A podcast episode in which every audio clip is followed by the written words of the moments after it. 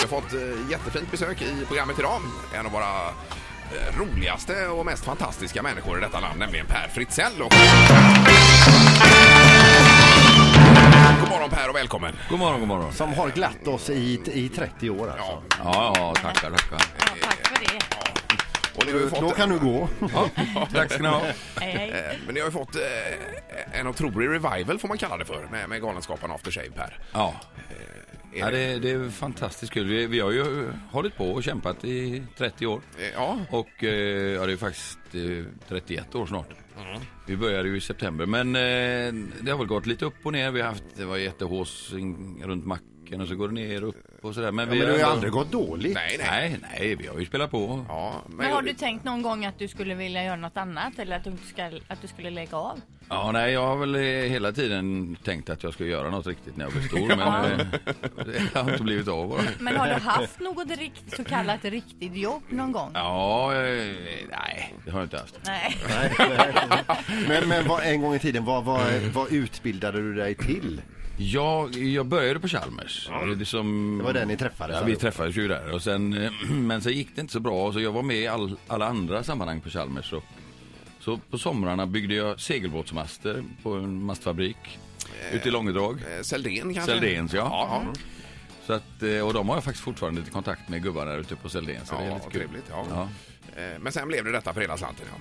Ja, Ja. det blev så. Och nu är det, alltså det är så utsålt så att det kan inte vara mer utsålt allting ni gör. Nej, det är fantastiskt. Och, och det måste ju kännas he- helt fantastiskt. Ja, det är klart det gör. och, det, är- och sen just när man, eh, den välkomnande man får när man kommer in på scen. Man känner, oj, ja, tack så mycket. för att, det är helt otroligt alltså. Och, då- och, då- och då bl- blev det rent utav så att ni, eh, ni själva inför, en- ni vet att ni nu har en ganska lång stund framför er nu, att ni redan när ni märker liksom publikens respons att det här, det här, eh, det här kommer bli roligt ikväll va? Jo, men det, ja, det, det blir nästan, eller det blir varje kväll alltså. Det blir, ju- men det, det är ett oerhörd eh, feedback man får. Och, Ja. eh, alltså, när vi repar den här föreställningen så var det inte lika självklart. Man går in och så gör man de här 30 år gamla grejerna och så, ah, hur fan ska det här gå? Mm. alltså? Ja, funkar det fortfarande? Och lite så kanske då. Ja. Men alltså när man väl, när väl publiken sitter på plats då är det, en- det är någon kemi där som gör att oj vad kul. Att det bara klickar på något vis. Men ja. vilken är din favoritgubbe genom åren? Är det den här hembygdsmannen? Nej, det är Jan Rippe är min favorit. Nej men eh, ja, alltså, i, i, i fråga om egna gestalter så är det den här hembygdsgubben. Det. Ja. Den är ju fan Eller jag, jag ska inte förakta husvagnsgubben heller. Han, Nej, nej, med Nej, träningsområden. Men alltså när du gör hembygdsgubben på scen, jag var ju där och tittade det- alltså, på er, det var ju helt fantastiskt. Och du ser verkligen ut att trivas uppe på scenen och, och publiken bara älskar han i slipover där uppe. Ja, men det roliga är för, för att då är jag mig själv närmast.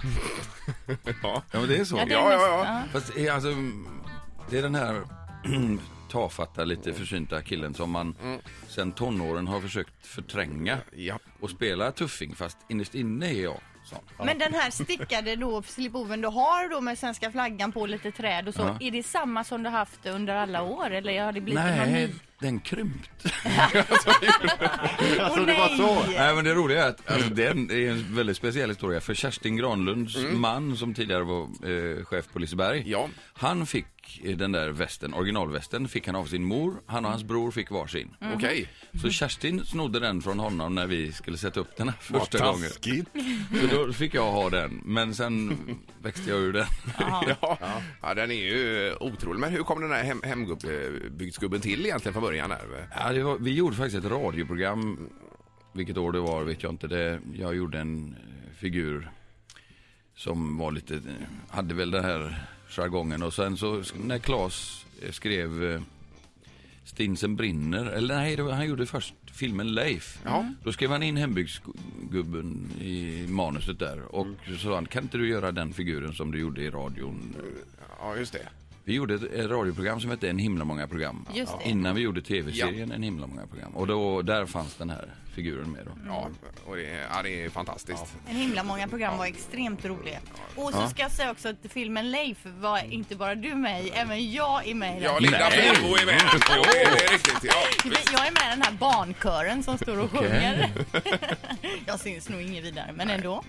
Att vi har filmat ihop bara en sån grej. Det är stort. Ja, nu får du gå hem och titta på det Per. ja, ja, ja. Ett poddtips från Podplay. I podden Något Kaiko garanterar östgötarna Brutti och jag, Davva, dig en stor dos skratt. Där följer jag pladask för köttätandet igen. Man är lite som en jävla vampyr. Man har fått lite blodsmak och då måste man ha mer. Udda spaningar, fängslande anekdoter och en och annan arg rant. Jag måste ha mitt kaffe på morgonen för annars är jag ingen trevlig människa. Då är du ingen trevlig människa, punkt. Något Kaiko, hör du på Podplay. Därför arkadeinerna.